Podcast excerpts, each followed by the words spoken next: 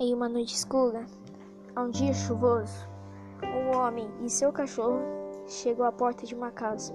Ao som dos trovões, a porta abre, o homem entra. O outro chega e lhe pede desculpa pela demora.